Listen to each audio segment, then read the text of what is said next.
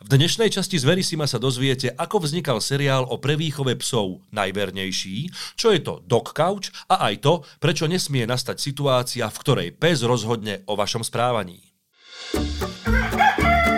Toto je Zverisimo, podcast, v ktorom vám poradíme ako na vášho štvornožca. Dvojnožcov za mikrofónom vyspovedá herec na moderátorskej stoličke Janko Dobrík. Ahoj dvojnožci. Moje meno je Jano Dobrík a vítam vás pri počúvaní a sledovaní ďalšej časti podcastu Zverisimo, podcastu o zvieratách. Mojím dnešným hostom tu v štúdiu v Banskej Bystrici je zakladateľ výcvikovej školy Dogy a zároveň nekompromisný dog couch Juraj Ferko. Juraj, ahoj. Ahoj, ahoj všetci. Prosím ťa, Juraj, nekompromisný dog couch. Začneme teda, čo je to dog couch a potom sa dostaneme k tomu, že prečo si o tebe všetci myslia, že si nekompromisný. Takže dog couch, čo to znamená?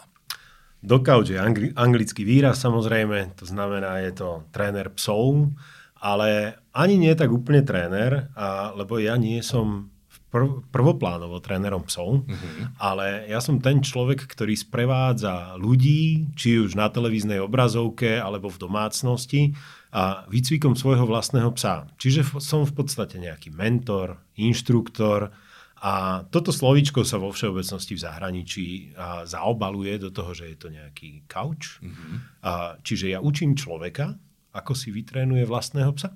Výborne. Aký je background toho, že si niekto jedného dňa povie, v tomto prípade ty, že ja teda budem dog couch? No, to by sme zaliezli do tej histórie môjho života mm. a tá mhm. história sa začala písať v nejakom 97. 8. roku, kedy ja som dostal prvého psa. Predtým som ho mať nemohol, lebo sme žili v byte a mama má alergiu na psov, takže presťahovanie do rodinného domu prinieslo psa na záhradu. A zároveň povinnosť pre mňa od mojich rodičov utekaj so psom na cvičák, lebo to treba. Jasne. Takže ja som išiel na cvičák a na tomto cvičáku som absolvoval nejakých 8 rokov. A už nie potom s mojím psom, ale po nejakom roku som začal tam už ako mladý chalan trénovať nejaké skupinky, učiť jednotlivých ľudí, ako so svojimi psami zvládnu. A následne za tým som sa spoznal práve na cvičáku s mojou manželkou, s ktorou mám tri krásne céry. A dostal som sa do toho štádia, že sme sa rozhodli z toho cvičiska odísť spolu so ženou a ona ma tak nejak trošku donútila založiť si vlastné.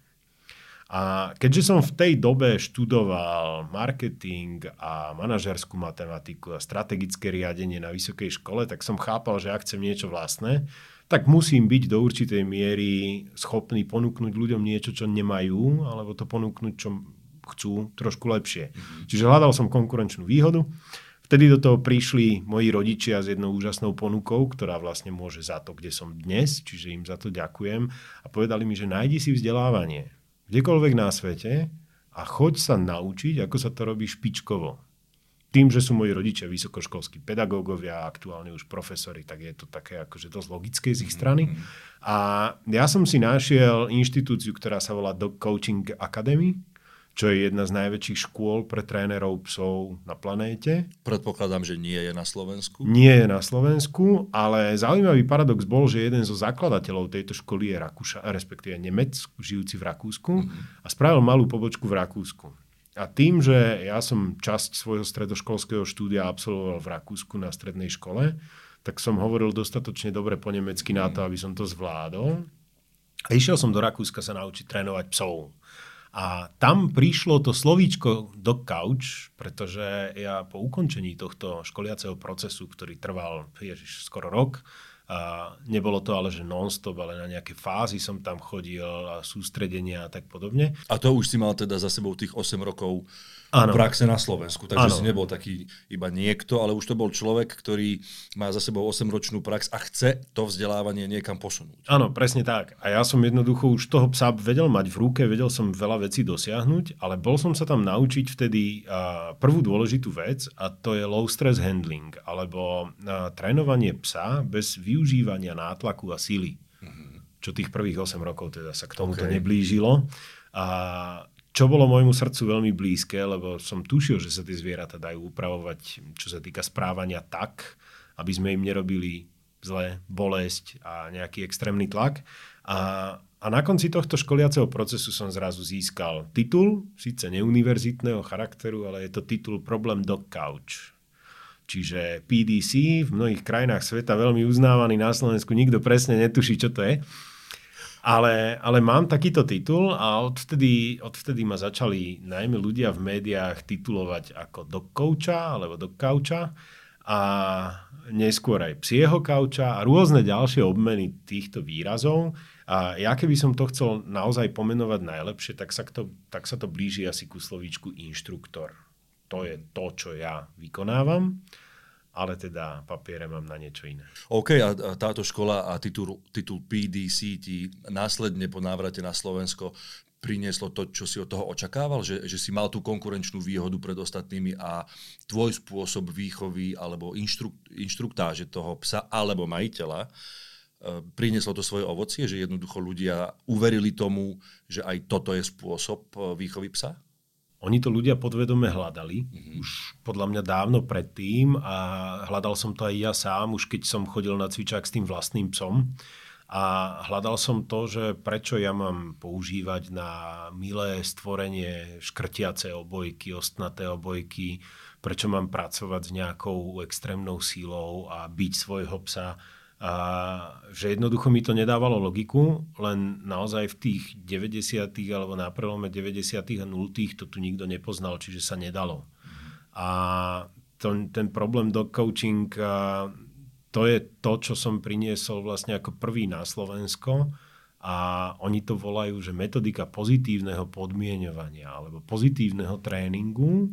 Je to štandardná metodika reinforcementu alebo conditioningu, ktorý sa používa neustále, u, alebo už dlhé 10 ročia u divokých zvierat.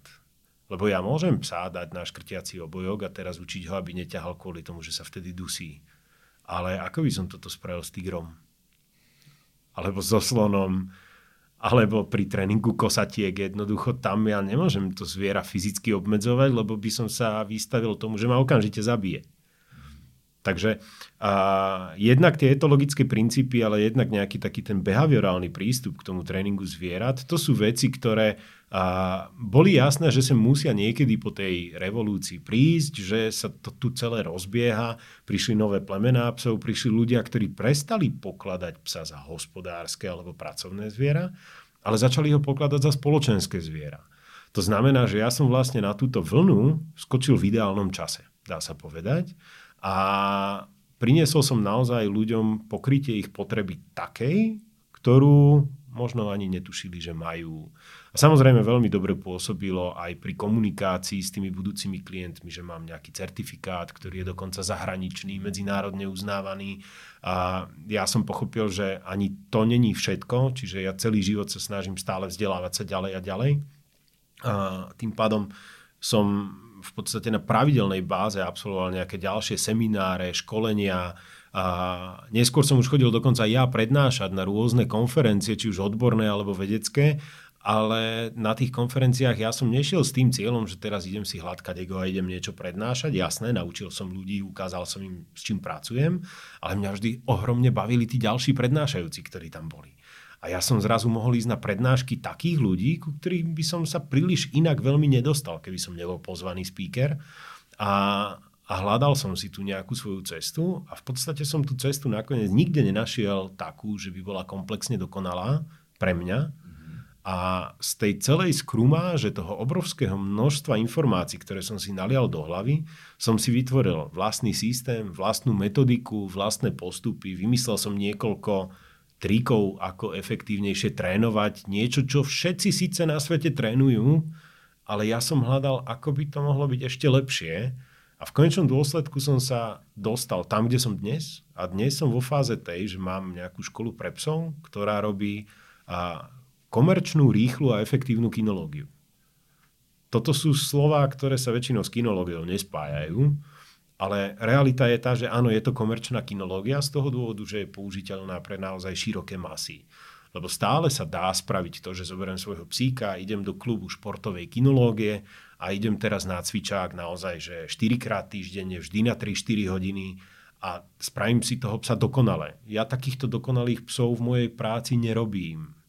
Ale za mnou príde človek, ktorý mi povie, že je a, zamestnaný, má dve deti, rodinu ale chce, aby ho ten psík poslúchal a má nejaké svoje potreby a ja tie potreby naplním s minimum jeho investovaného času. Samozrejme sa to nedá bez toho. Nemôžem spraviť ja to, že mu zoberem psa, ja ho vytrenujem a vrátim mu ho. To som pár rokov robil Dalo sa na tom dobre zarobiť, ale v konečnom dôsledku to bolo veľmi zlé na nejaké budúce referencie, lebo ten pes fungoval so mnou a nie s tým jasné, majiteľom. Jasné. Hej?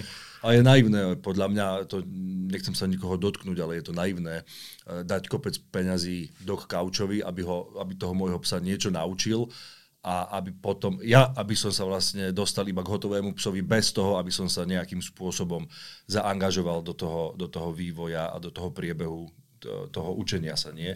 Závisí od toho, na aký účel máš psa. To znamená, není odpoveď ani áno, ani nie. A pokiaľ, pokiaľ máme psa, ktorý má strážiť nejakú firmu a on z tej firmy nikdy v živote neodíde, je teoreticky jedno, kto ho to naučí. Ako náhle je ale účelom toho psa, že to má byť rodinný pes, ktorý ťa sprevádza povedzme aj na dovolenkách, ktorý s tebou ide na obed alebo do práce, tak ako aj tu v štúdiu máme Áno. psíka, ktorý tu je v podstate v práci a v tom momente ja toho psa musím nachystať na všetky životné situácie a to sa nedá. Hej. To znamená, že keď ja zapojím do procesu výuky a výchovy toho psa majiteľa a majiteľ si tým procesom prejde síce pod tým môjim coachingom, ale prejde si tým, tak on chápe, ako sa ten pes učí nové veci, ako reaguje v strese, ako reaguje v kľude, čo ho motivuje, čo ho demotivuje. A na základe toho potom, keď príde akákoľvek životná situácia, a, tak on si zrazu toho psa vie sám prispôsobiť. Čiže ja do určitej miery robím z každého klienta čiastočne trénera psov. Robíš to teraz podľa mňa veľmi dobre aj na obrazovkách jednej zo slovenských televízií, pretože si, a teraz ma oprav, ak nebudem úplne exaktný, tvorca námetu, koproducent, koproducent a zároveň aj hlavná postava desadielného seriálu, ak to tak môžeme nazvať, najvernejší. Áno, hovorím dobre? Je Povedz nám o tom niečo viac. A... Možno úplne, že o, o, o, to, o, úplne, o že história. Že kde vôbec e, prišla takáto myšlienka, kedy takáto myšlienka prišla a následne ako to celé prebiehalo. Najvernejší je prvýkrát, kedy sa dala dokopy naozaj dobrá partia ľudí, ktorí majú ťah na bránku. A, ale celé to začalo pred nejakými desiatimi rokmi, kedy zrazu ma zavolala na rozhovor jedna redaktorka z časopisu pre mamičky s deťmi, a zoznámil som sa s redaktorkou, ktorá sa volá Renátka Ďurišová. A Renátka Ďurišová je naša scenáristka v seriáli Najvernejší. Zároveň je spoluautorka námetu spolu so mnou a Tomášom Kamínským. A tam som sa zoznámil s Renátkou. Odvtedy som s Renátkou spravil rôznych kvantum YouTube videí, kadejakých onlineových záležitostí, rozhovorov do rôznych médií od vymyslu sveta a zistili sme, že máme veľmi dobrú takú nejakú súhru v tom, že dokážeme s tými tie psie témy ponímať aj efektívne, ale aj komplexne. To znamená, že sme našli takúto nejakú formu spolupráce a následne za tým sa Renátka zoznámila s našim producentom Martinom Hauptvoglom, a ktorý práve zakladal spoločnosť alebo produkčnú časť spoločnosti Mediajet. A tak sme si s Martinom sadli, tak sme sa porozprávali o možnostiach a potom už sa to celé zosýpalo do takej miery, že teda máme dneska 10 naozaj dobrých natočených častí, ktoré sú veľmi rôznorodé. To znamená, že v každej tej časti riešim veľmi iný nedostatok psa, v veľmi inej rodine. Máme tam jednotlivcov, máme tam celé rodiny, máme tam detka, ktorý radikálny problém toho detka bol, že jeho pes ho nemá rád. A toto bolo téma. A ďalej neprezradím, nech okay. si to diváci pozrú. Hej? Ale bola to téma, ktorá nikdy som si nemyslel, že budem takéto niečo riešiť. Čiže ten seriál mi ukázal oveľa širšie obzory toho, čo všetko sa okolo psov dá riešiť a čo nie, lebo mali sme aj neúspech. Aj to, aj to sa stalo, že... Mali sme aj neúspech. Aha. A a ten neúspech a opäť ale mal svoj dôvod, svoju logiku a zás to nechám na divákov, nech si to pozrú, že prečo tam bol ten neúspech a, a ten bol paradoxne u psa, ktorý bol fakt nebezpečný. A, ale ukáže sa to v seriáli. Každopádne ja pevne dúfam a verím, že tých prvých 10 dielov je ochutnávka a že my pôjdeme ďalej. Rozumiem, takže prvých 10 dielov by sme mohli v televíznej hantírke vnímať ako prvú sériu uh-huh. a následne by sa to mohlo posúvať niekde ďalej. Je prvých 10 dielov vyslovene o psoch? Áno, aj to striktne vždy bude o psoch. Bude to navždy o psoch. Áno, bude tento formát bude navždy o psoch. Ja som participoval ešte na inej relácii, ktorá tiež bola vo vysielaní, ktorá bola skôr formou takého magazínu, lebo najvernejší je doku-reality formát. A možno poslucháči netušia, ale v podstate sa dá povedať, že ide o reality show, ktorá ale není v umelo vytvorenom prostredí, ako sú iné, ktoré poznáme, ale je to reality show v reálnom svete. To znamená, my dokumentujeme realitu týmto formátom. Sú to reálni ľudia, reálne rodiny. Dneska nahrávame v Banskej Bystrici. Jedna z našich rodín je na Králikoch, tuto kúsoček nad Banskou Bystricou, kde sme k ním chodili riešiť ich situáciu a kde sme hľadali tie cesty, ktorými sa dá do nejakej kooperácie ich rodina a ich pes. Ktorá Akým teda spôsobom, teda nebola. Prepač, keď si povedal, že nejakým spôsobom ste hľadali tú, tú cestu výchovy. Akým spôsobom ste vôbec hľadali tých 10 rodín alebo tých 10 psíkov, tých 10 problémov? Ako prebiehali tzv. castingy? No, castingy robili profesionáli, ktorí sú na to určení, čiže boli to nejakí ľudia z castingového sveta, mm-hmm. ktorí a, našli vo všeobecnosti, tuším, vyše 400 a, rodín s obsami, ktoré by potrebovali pomoc. A z týchto 400 rodín my sme následne za tým profilovali na základe rôznych kľúčov, že ako vlastne ktorú rodinu vyberieme, ako vyskladáme to portfólio tých jednak nepriateľných správaní a jednak to portfólio tých rodín, a aby to naozaj bolo pre diváka pestré, a, lebo on, ono vlastne tá práca s obsami ponúka tak úžasnú variabilitu, že my si môžeme vyberať. To znamená, že ja viem, poviem pekný príklad. V jednom dieli sme riešili separačnú úzkosť psa. A diváci podcastu z Verisimo podľa mňa tušia, čo je separačná úzkosť, ale ja to preložím do takej ľudskej reči. A dá sa povedať, že je to a, tak, taký ten prejav, keď je pes nešťastný, ak je sám. A toto vie byť veľmi vážny problém, ktorý často končí, končí na polícii, slobode zvierat, údaniach, súdoch a tak ďalej a tak ďalej.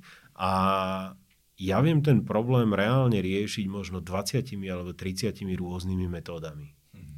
To znamená, že vždy to šijem na mieru konkrétneho psa. Mnohokrát musím vymyslieť niečo nové, aby to na toho psa bolo to najefektívnejšie. A vďaka tomu a sa dostávam do toho, že je tam tá krásna variabilita. Ale keby ja som teraz spravil 10 dielnú sériu, ktorý by som v každom dieli riešil separačnú úzkosť, asi by ten divák z toho nebol nadšený a veľmi úzko by som vyšpecializoval to, ktorí diváci to budú pozerať. Mm-hmm. Lebo samozrejme, že je veľká skupina divákov, ktorí by radi pozerali aj 20 dielov, aj 50 dielov o separačnej úzkosti, lebo je to ich téma. Lebo sa s tým trápia, alebo trápili, chcú tomu predísť a tak ďalej. Tých dôvodov je mnoho. Ale tým, že chceme naozaj osloviť toho diváka nie len takého, ktorý aktuálne má so svojím psom ten nedostatok, ktorý je v danom dieli, ale chceme ľudí naučiť, aby k tým psíkom prístupovali oveľa citlivejšie, zodpovednejšie vo všeobecnosti a možno sa udeje to, že niektoré rodiny si vďaka seriálu zaobstarajú psíka, možno na druhú stranu sa udeje to, že niektoré rodiny, ktoré uvažovali nad psom, tak si ho vďaka seriálu nevezmú a nebudú mať psa a možno to tak má byť. To znamená, že a nie každej rodine patrí do ruky pes a keď vďaka tomuto seriálu si človek uvedomí, že áno, ja som ten spôsobilý na toho psa a mám ho mať, super, ale oveľa šťastnejší budem, ak otvorím oči tým, ktorí chcú psa z nejakých nie úplne logických dôvodov, ale nemajú ho mať. Lebo tým odľahčím ešte jednu ďalšiu tému, ktorá je môjmu srdcu blízka, a to sú útulky. A o tejto a o ďalších témach, aj o seriáli Najvernejší sa s Jurajom budeme rozprávať aj po krátkej pauze. A rád by som vám pripomenul, aby ste nezabudli sa prihlásiť na odber našich videí na YouTube a sledujte nás na Instagrame aj na Facebooku. O chvíľku sme späť. Podporte zdravie a vitalitu vášho štvornožca s produktami Aleva a jej radami Equilibrium Natural a Holistic, ktoré sú skvelou voľbou pre top formu vášho miláčika. Značku Aleva nájdete vo všetkých dobrých pet shopoch. Dámy a páni, po krátkej pauze vitajte opäť tu u nás v štúdiu v Banskej Bystrici. S Jurajom Ferkom sa rozprávam nielen o tom, čo je to Dog Couch, alebo kto je to Dog Couch, ale najmä o seriáli Najvernejší. Prosím ťa, Juraj, povedali sme si niečo o tom, ako prebiehali castingy, ale povedz nám teraz, že čo bolo pre teba to najťažšie pri výrobe tohto seriálu? No, na začiatku bolo najťažšie to vymyslieť tak, aby sme sa nepodobali na desiatky formátov v zahraničí. Mm-hmm. A tu prichádza úloha môjho kolegu v rámci seriálu Najvernejší, kde je môjim kolegom Ďurko Bača, jednak slovenský herec, jednak slovenský moderátor. A čo veľa ľudí asi nevie, ale chodili sme na rovnakú strednú školu, čiže sa poznáme už od tínedžerských čias. Mm-hmm. A do celého formátu najvernejší sme pridali jeden úžasný parameter a to je, že nie len ja opravujem nešťastných psov alebo nefungujúcich psov, ale v druhej časti toho seriálu nám Ďuro ukáže tých psích hrdinov. Tých najlepších psov, akých vôbec máme na Slovensku a určite sa môžu diváci tešiť na psieho záchranára terapeutického psa, asistenčného psa, psa, ktorý zlaňuje z útesu so svojím kinológom a psovodom, ale mnohých ďalších, nebudem viacej už prezrádzať. Každopádne sa veľmi pekne s Ďurom doplňame v celej tejto scenérii a je pravdou, že ja som ho tam aj pri tých nie najlepšie vychovaných psoch dostal do takých situácií, kde on chudák teda až sa rozklepal mnohokrát. Mm. Lebo Ďuro je ten, kto musí prísť do tej rodiny najprv zistiť, v akom je stave. A keď je to ostrý pes, ktorý by zabil všetko, čo sa okolo neho pohne, a teraz ten pes vyletí na toho Juraja, tak on hovoril, že zažíval teda naozaj ťažké chvíle mnohokrát a mnohokrát tam nechcel ísť. Ale musel. A o to lepší je ten kontrast, že na konci každého dielu Vidíme Juraja ako toho psa, ktorého sa bál a ku ktorému sa nepriblížil, povedzme ani na 5 metrov. Ako hladká škrapká. A je tam teda nielen premena psa, ale my sme pridali ako čerešničku na torte ešte aj tú premenu Ďurka Bača. Aké boli mm, podľa teba, alebo z tvojej skúsenosti, také najbizarnejšie žiadosti majiteľov? Od teba ako od Doc Coucha, že ja by som chcel... V rámci aby... seriálu? V rámci seriálu, áno. V rámci seriálu a mali, tí, mali všetky tie rodiny veľmi jasne stanovené, kam sa chcú dostať. Oni chápali, v akej sú veľmi nešťastnej situácii. To znamená, tam nejaké extrémne bizarnosti nenastávali, okay. a, lebo tam sme naozaj riešili v každom prípade veľmi vážny nedostatok tej komunikácie, alebo tej výchovy, alebo výcviku toho psa. A tam sa k bizarnostiam, na, nebol na ne priestor. OK, a ako dlho trvalo, kým ste boli v jednej rodine a dostali ste sa od bodu A po bod Z? Od bodu A po bod Z sme najkra- v najkračom čase sme to stíli za nejakých 8 týždňov. V tom najdlhšom čase to trvalo skoro 4 mesiace, kým sme naozaj tú premenu úspešne dokončili. Čiže uh, bolo to aj časovo dosť náročné, pretože uh, ja keď začnem meniť nejakú psychiku zvieraťa, akéhokoľvek, alebo teoreticky, keď sa začne meniť aj psychika človeka, tak sú tam určité psychologické fázy. A tieto fázy my sme museli prejsť. Čiže a, ja ako náhle nastavím zmenu, a, poviem to na príklade, aby sme ten aby to vedel posluchač exaktne poňať. A mám psa, ktorý ma ťahá na vodítku. A teraz ja tomu psovi ukážem, že nemá ťahať na vodítku, že to je pre ňoho výhodné. A ten psík na začiatku nechápe. To znamená, je prvá fáza pochopenia. Následne za tým pochopí, čo od neho chcem a príde fáza vzdoru, pretože ja mu mením nejaký zaužívaný systém. A on začne protestovať proti tej zmene a následne za fázou vzdoru príde taká fáza stotožnenia sa s tým, že teda nastáva nejaká nová zmena. A potom je fáza utvrdenia, kde už sa nám stabilizuje nové správanie a tým pádom to staré správanie sa úplne vytráca a prestáva byť rituálom toho daného psa. A kým týmito fázami prejdeme, tak to sú minimálne dní, mnohokrát týždne a v tom extréme, a my sme išli do extrémov, sú to naozaj až mesiace. A po vašom odchode ostane tá posledná fáza v tom psovi, v tom zvierati tak zakorenená, že to jednoducho ostáva jeho prirodzeným správaním a nevráti sa k tým predošlým nesprávnym návykom? Ja tajne dúfam, že áno. a realita je tá, že my sme neskončili tým, že sme posledný krát zabuchli za nimi dvere, ale naďalej so všetkými rodinami do určitej miery komunikujeme a určite prinesieme divákom minimálne na sociálnych sieťach a formátu najvernejší nejaké informácie o tom, ako sa tie rodiny majú dnes, lebo je to naozaj už rok, ak nie viac, odkedy, sme sa, odkedy som sa ja s nimi naposledy stretol a s mnohými z tých ľudí si doteraz píšem cez nejaké a, messengere a podobne a naozaj sa im darí. Ale realita je tá, že ja keď do tej rodiny vnesiem nejaký ten, nejaké to svetielko nádeje na konci tunela a za tie 3-4 mesiace to nemusí byť úplne dotvorené. Mm-hmm. To znamená, že a tá rodina sa dostala veľkými skokmi dopredu, ale zároveň odo mňa dostali návod, ako na tom pracovať v podstate celoživotne.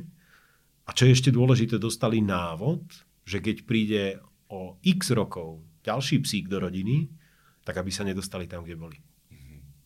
Aby tomu predišli.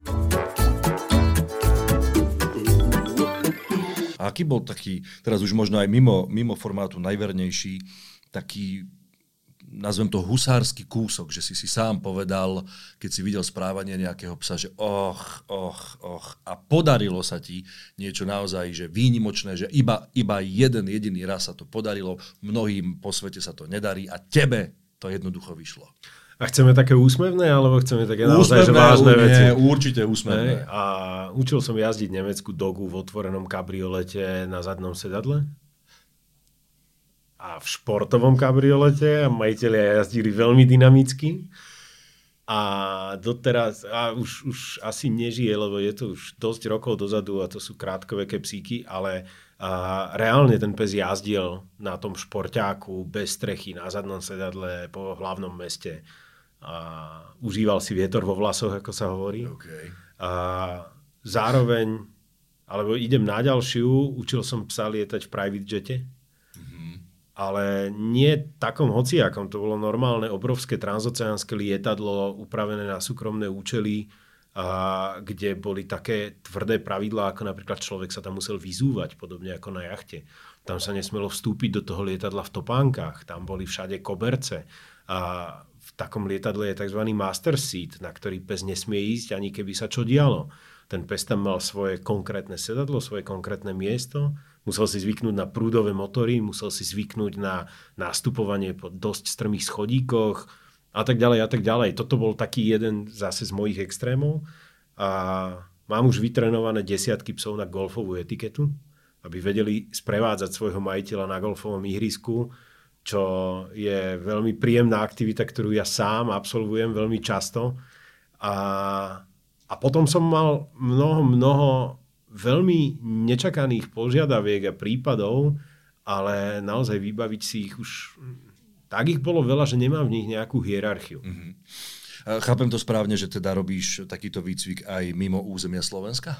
Áno, ja v podstate uh, idem tam, kde ma zavolajú, dá sa povedať. Uh, to znamená, v okruhu nejakých 500 kilometrov je to relatívne časté. Uh, aj keď možno by som povedal, že asi najďalej, kde ma zavolali tak, že na otočku na hodinku, tak bolo z Bratislavy do Sniny. Kde ja som celý deň cestoval do Sniny, tam som mal hodinovú konzultáciu a išiel som naspäť. Tak toto bol taký akože asi kilometrovo najväčší extrém. Mm-hmm. A prilahlé krajiny úplne pravidelne Rakúsko, úplne pravidelne Česká republika. A tam som naozaj často. A covidová doba nám priniesla takú zvláštnu vec, že ja vlastne už trénujem psov úplne že globálne a cez online.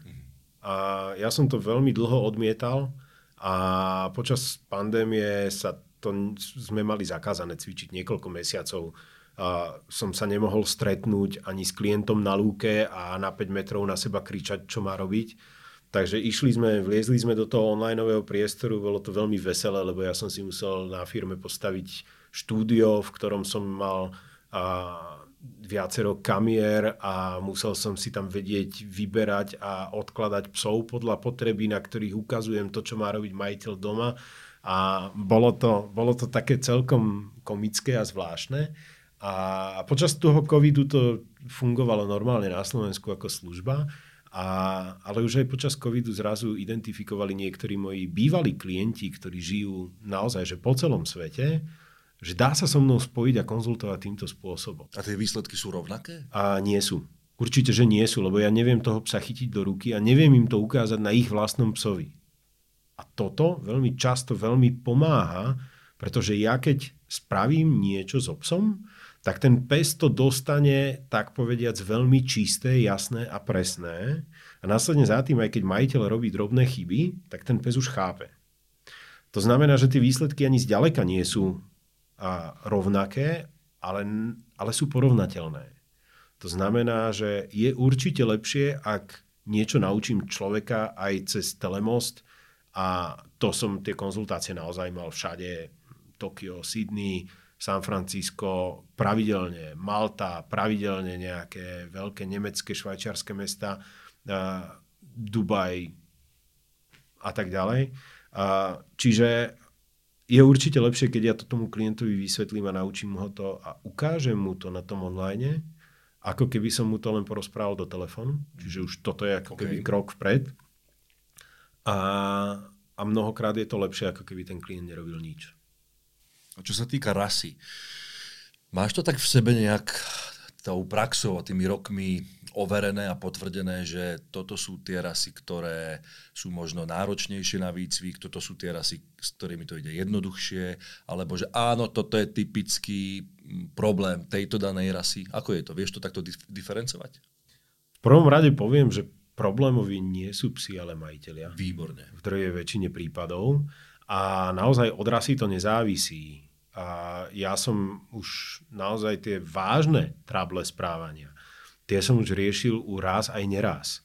To sa nedá definovať, že niektorý pes teraz, pretože je takej a takej rasy, tak e, ja neviem, trpí viacej separačnou úzkosťou. Toto nie. Na druhú stranu, ja pri mojej práci musím poznať plemená psov a musím vedieť o nich mnohé fakty nemusím vedieť naozaj, že každé jedno, nemusím to vedieť o všetkých a do detajlov, ale je veľmi veľký rozdiel, či trénujem polovného psa alebo ovčiarského psa. Je rozdiel, či trénujem psa, ktorý sa orientuje zrakom, ktorý sa orientuje čuchom.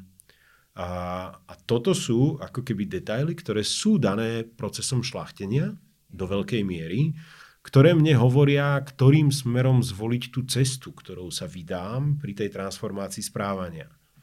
To znamená, že naozaj očakávať od chrta, ktorý sa orientuje zrakom, že mi bude stopovať niečo čuchom, sa príliš nedá, pretože pre ňoho je to sekundárny zmysel do značnej miery. Takisto nemôžem chcieť od nejakej malej čívavky, aby ťahala psí záprach. Čiže sú tam predispozície, ale reálne tie predispozície sú až v tých aktivitách, ktoré sú, povedal by som, uh, už nadstavbové. V tej základnej kinológii sú si všetci rovní. A čo ťa čaká možno po projekte Najvernejší?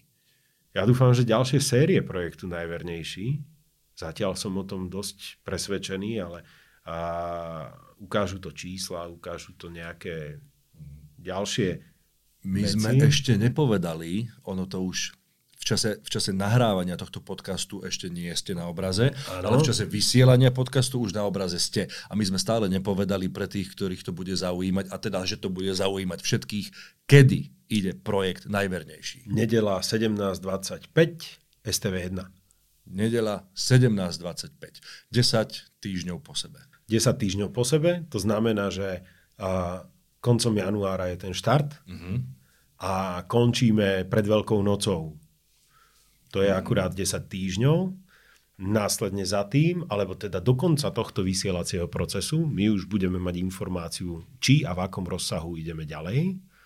a budeme mať veľmi málo času na natočenie veľmi veľa častí, aby sme sa mohli vrátiť v ideálnom prípade v septembri na obrazovky už na pravidelnej týždňovej báze, že už to nebude jedna séria, ale budú to plné natáčacie sezóny, ak pôjde všetko tak, ako má. Mm-hmm. Ty si pred chvíľou povedal, že problémom je väčšinou majiteľ, teda človek a nie pes. A robíme my ako ľudia, ako majiteľia psov opakovane tie isté chyby? Jasné. V tom výcviku? Jasné, že áno. A ja by som dokonca povedal, že robíme len jednu chybu. No. A to je taká je? veľká múdrosť. Je to múdrosť, dá sa to dokonca zbaliť do jednej vety. A, a ja to považujem za najmudrejšiu vetu v komunikácii zvierat. Naučila ma ju jedna veľmi stará pani trénerka zo Švajčiarska, ktorá nech je zem ľahká, už 10 rokov není medzi nami.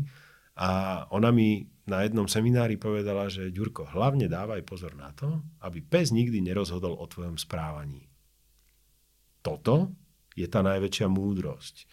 Realita, a rozvedem to a vysvetlím to, je tá, že pes má v hlave natvrdo zakodovanú určitú hierarchickú štruktúru fungovania svorky. To znamená, že on vie, že sú členovia svorky, ktorí sú nad ním a ktorí sú pod ním. Neexistuje v psej ríši rovnosť také nie je. Buď si nad, alebo si pod. Alebo sa teoreticky tlčeš opozíciu práve nejakú v tej svorke a v tej hierarchii. Ale to dôležité je, že my by sme prirodzene mali byť pod psom, pretože pes je v potravinovom reťazci vyššie postavená entita, ako sme my. Je to predátor, my sme všežravci. A na druhú stranu domestifikačný proces spravil to, že sa táto hierarchia otáča. To je vlastne jednoduchý, jednoduché vysvetlenie toho, čo je domestifikácia psa. A tým, že ja teraz tú hierarchiu mám otočenú, tak mal by som dbať na to, aby tá otočená hierarchia bola u toho zvieratka potvrdzovaná. To znamená, nemusím si ju vydobíjať silou ani nič podobné, ale povedzme si príklad, veľmi jednoduchý a pekný, ktorý zažíva drvia väčšina ľudí, ktorí žijú s obsom v jednej domácnosti, a predstav si, že sedíš večer doma pred telkou, pozeráš telku a zrazu príde pes a položí ti bradu na koleno. Čo spravíš? Pohľadím ho a zoberiem si ho k sebe. Tak. A čo to je z pohľadu psa? Pes ti prišiel dať povel hladkaj ma a ty si poslúchol. Ja tým nechcem povedať, že nemáš splniť svojmu psovi všetky tieto veci. Ale keby som ja sa nenechával ovplyvňovať svojim psom, tak môj pes ma rešpektuje vo všetkom. Toto je niečo, čo nerobí ani 5% majiteľov psov. Na druhú stranu, drvia väčšina psov je super, lebo ti odpustia čokoľvek a sú radi, že sú s tebou a tak ďalej a tolerujú tento disbalans. Do momentu, kým nepríde problém v správaní, tak to väčšina ľudí vôbec nerieši. Ale keď nastáva problém, toto je prvé, čo riešime. Čiže vieme o psoch, že majú veľmi slabú krátkodobú pamäť na úrovni pár sekúnd. Rôzne zložitejšie formy pamäte, ktoré by sme vedeli nazvať rituálne, trvajú že 2-3 minúty. To je nejaký časový úsek, ktorý si pes dokáže zapamätať. Čiže ja chcem plniť túžby, priania a všetky potreby mojich psov, ale nechcem ich plniť tak, aby oni mali pocit, že o mne rozhodli. Čiže keď mi pes položí bradu na koleno, ja si založím ruky a poviem, chod na miesto bobáčik. A keď do tých reklám, čo pozerám v telke, mi strihnú kúsok filmu, tak v tom danom momente si zavolám psa, poď ideme sa hladkať. Dám mu to, čo chcel. Ale dám mu to tak, že on má pocit, že ja som o tom rozhodol. A toto, keď si preložím do všetkých drobných, detailných situácií počas dňa a začnem si na to na pár týždňov dávať pozor, tak môj pes sa bude na mňa pozerať ako na najvyššiu entitu v celej svorke a bude ma zbožňovať, milovať lebo pes má najradšej toho, kto je nad ním. Pes není rád ten, čo rozhoduje. Čiže môj pes ma bude mať radšej, bude ma rešpektovať a poslúchať, bude tolerovať moje rozhodnutia a vďaka tomu nebude riešiť hlúposti. Nikdy nedovolte, aby vaše správanie ovplyvňoval pes? Áno. Krásna veta. Nikdy nedovolte, aby váš pes rozhodol o vašom správaní. To je ono s touto múdrosťou na perách. Ja viem, že by sme sa tu ešte vedeli rozprávať nenormálne dlho a veľmi pútavo. Ale pravidlá tohto formátu sú neúprostné, čiže ja to budem musieť teraz už popohnať ku koncu. Mám ale ešte jednu otázku. Je tu nejaká téma, viem, že určite je, takže teraz dobre porozmýšľaj, ktorú ja som neotvoril, ale ty by si o nej niečo povedať chcel? A mne to rátali moje dievčata na firme, že ja mám v hlave naskladaných 86 hodín prednášok, ktoré viem z brucha dávať. Takže myslím si, že môžeme ešte sa stretnúť na budúce a rozobrať akékoľvek ďalšie témy. A, ale dnes sme to podstatné a to kvôli čomu sme tu sme poňali celkom pekne a dobre. A myslím si, že základ máme a môžeme sa od neho odvíjať ďalej. Bravo. Takže nie len, že projekt Najvernejší bude mať svoju ďalšiu sériu, ale aj ďalšie z Verisimo bude mať svoju, svoje ďalšie pokračovanie s Jurajom Ferkom. Juraj, ďakujem veľmi pekne. Ja ďakujem, majte sa krásne. Z Verisimo vám prináša Farmakopola, veterinárna distribučná spoločnosť. Farmakopola pomáha tým, ktorí sa starajú o spokojný život našich miláčikov.